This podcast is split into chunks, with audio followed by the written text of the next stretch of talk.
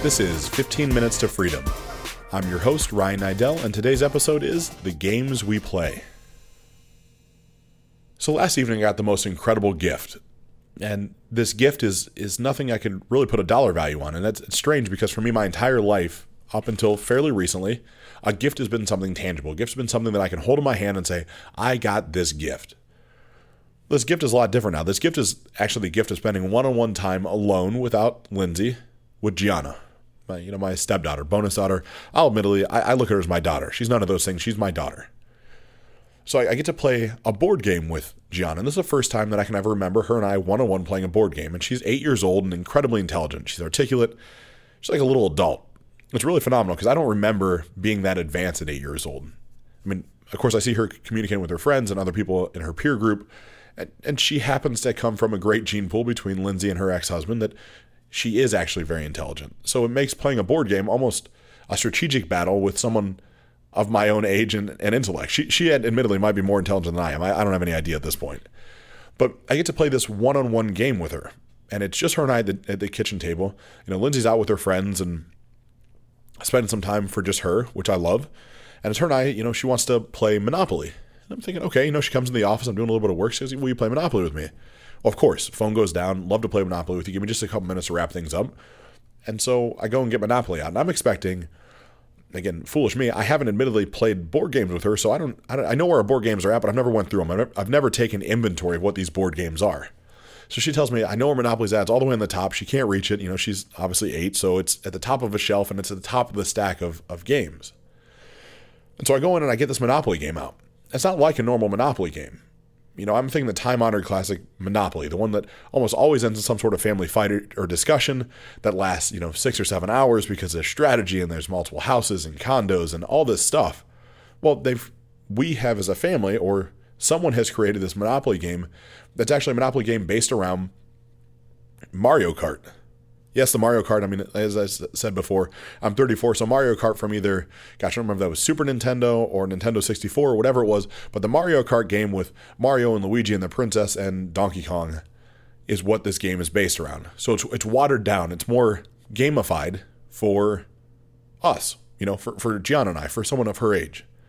So it's it's it's so much different than the Monopoly we played as, as I played as a child.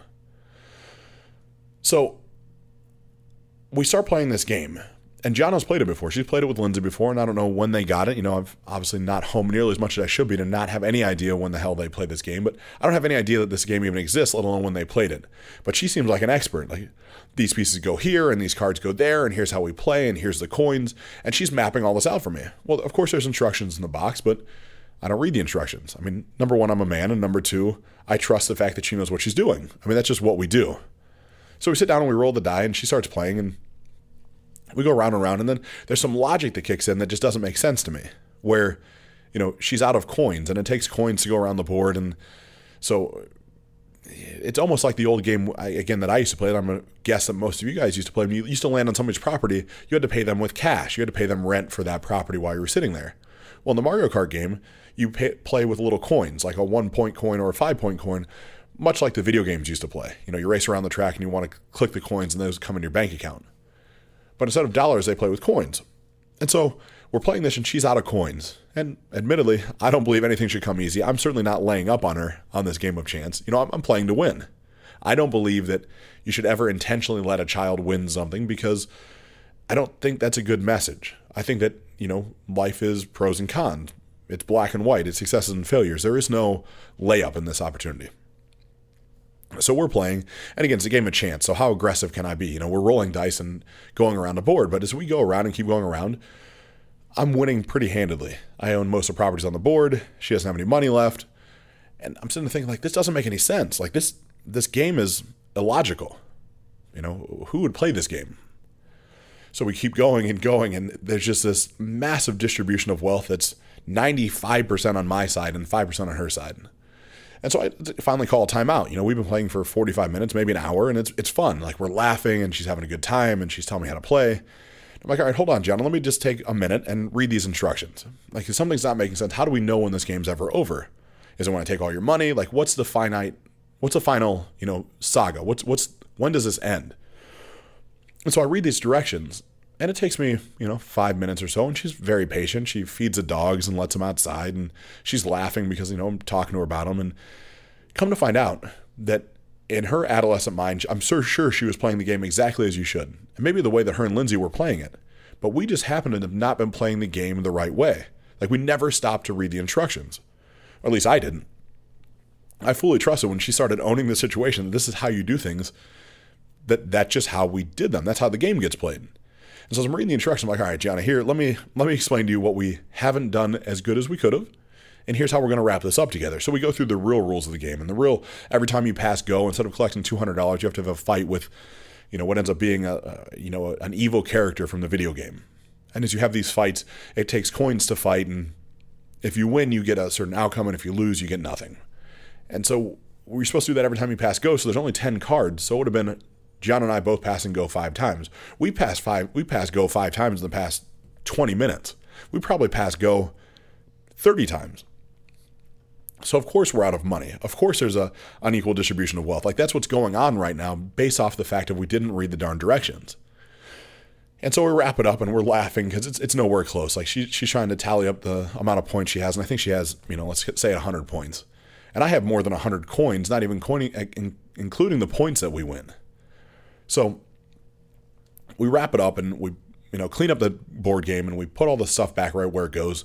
And so I'm really big on lessons. Every time I get to spend one-on-one time with her, I want it to be impactful and meaningful. I don't want it to be just going through the motions. Like, what's the point in that? I get so little time with her between, you know, selfish commitments of, of my own and then work and then, you know, she's spent time with her father, you know, 45 or 50% of the time. There's just so few interactions. So I have to make sure that they're impactful and meaningful if not for her, for me. Like I, I need that to feed my soul.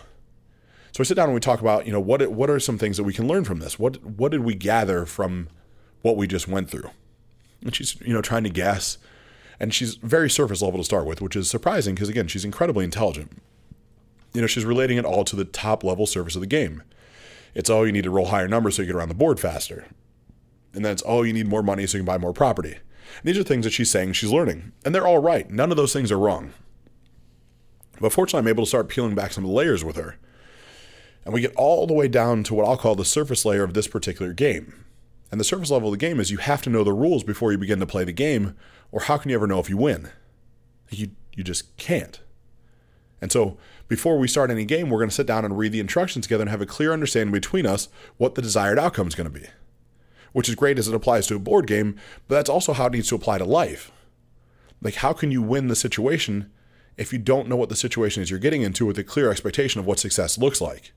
You're almost damning yourself for failure. Like it's almost a guarantee because if, if every player in the game doesn't know how to play, or you, you're all playing under different rules, how do you come out with a W at the end of the day?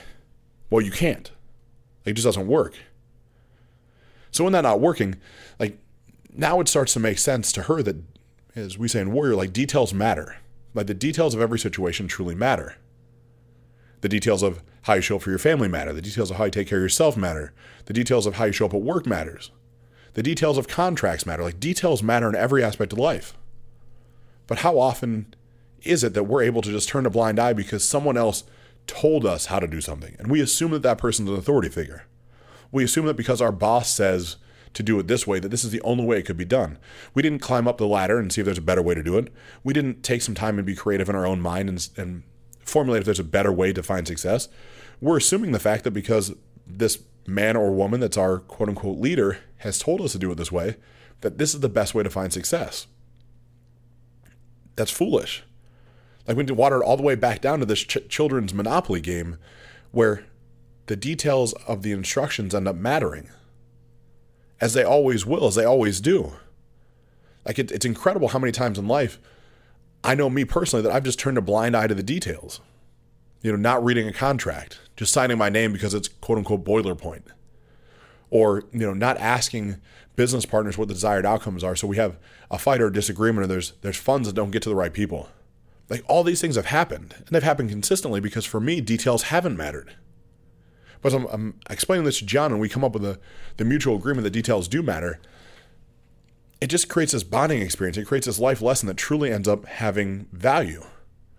And it's not all heavy. You know, we're laughing and we share this message with each other, and then we end up, you know, snuggle on the couch. I put her to bed. She reads me a story, and it's great. Like the night ends up phenomenally well. When I look at life, like I said, I just can't help but question how many times are the games that we're playing in life not played the right way, not played with the full instruction, not played with the full deck of cards.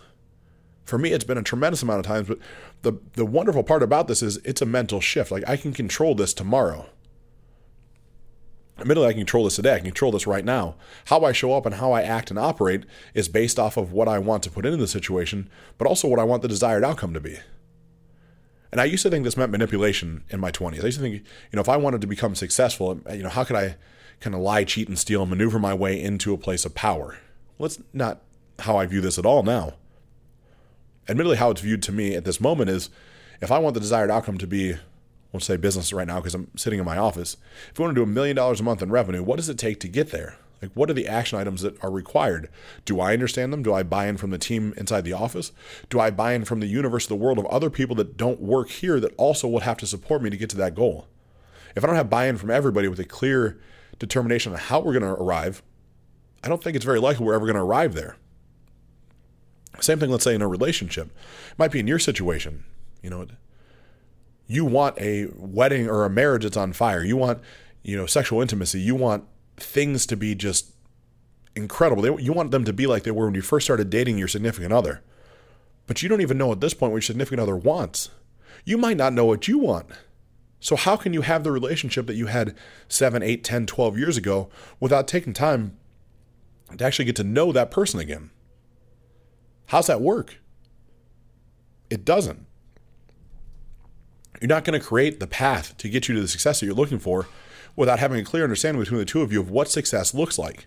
Maybe success to you is, you know, from where you're at now, maybe it's sex once a week. You know, we're going to make this really watered down. Maybe it's sexual intimacy once a week.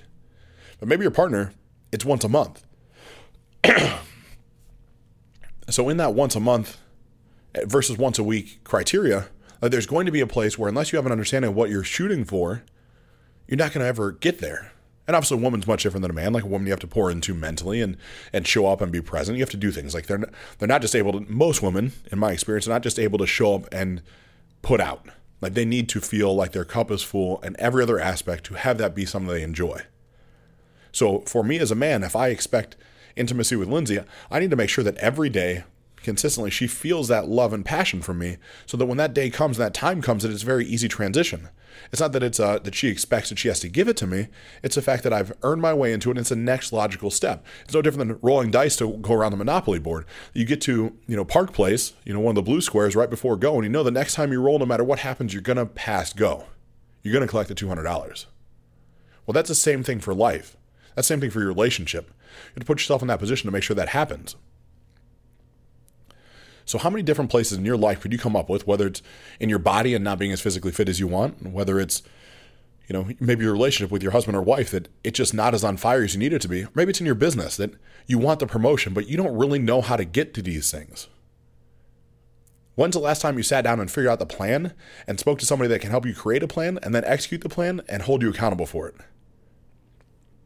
Every day, some of these things would have to happen. You'd have to put one foot in front of the other every day attacking these goals in order to reach a desired outcome. So, through that, you could say that every day you have to get shit done. Hey guys, Ryan here. Thanks for joining me today. If you've enjoyed this podcast, please head over to iTunes, Spotify, or wherever you consume audio and subscribe to 15 Minutes to Freedom. If this brought you value, please do me a favor and drop me a five star rating. Then share this podcast with someone who needs to hear it. For additional content, head over to ryanniddel.com. That's R Y A N N I D D E L.com.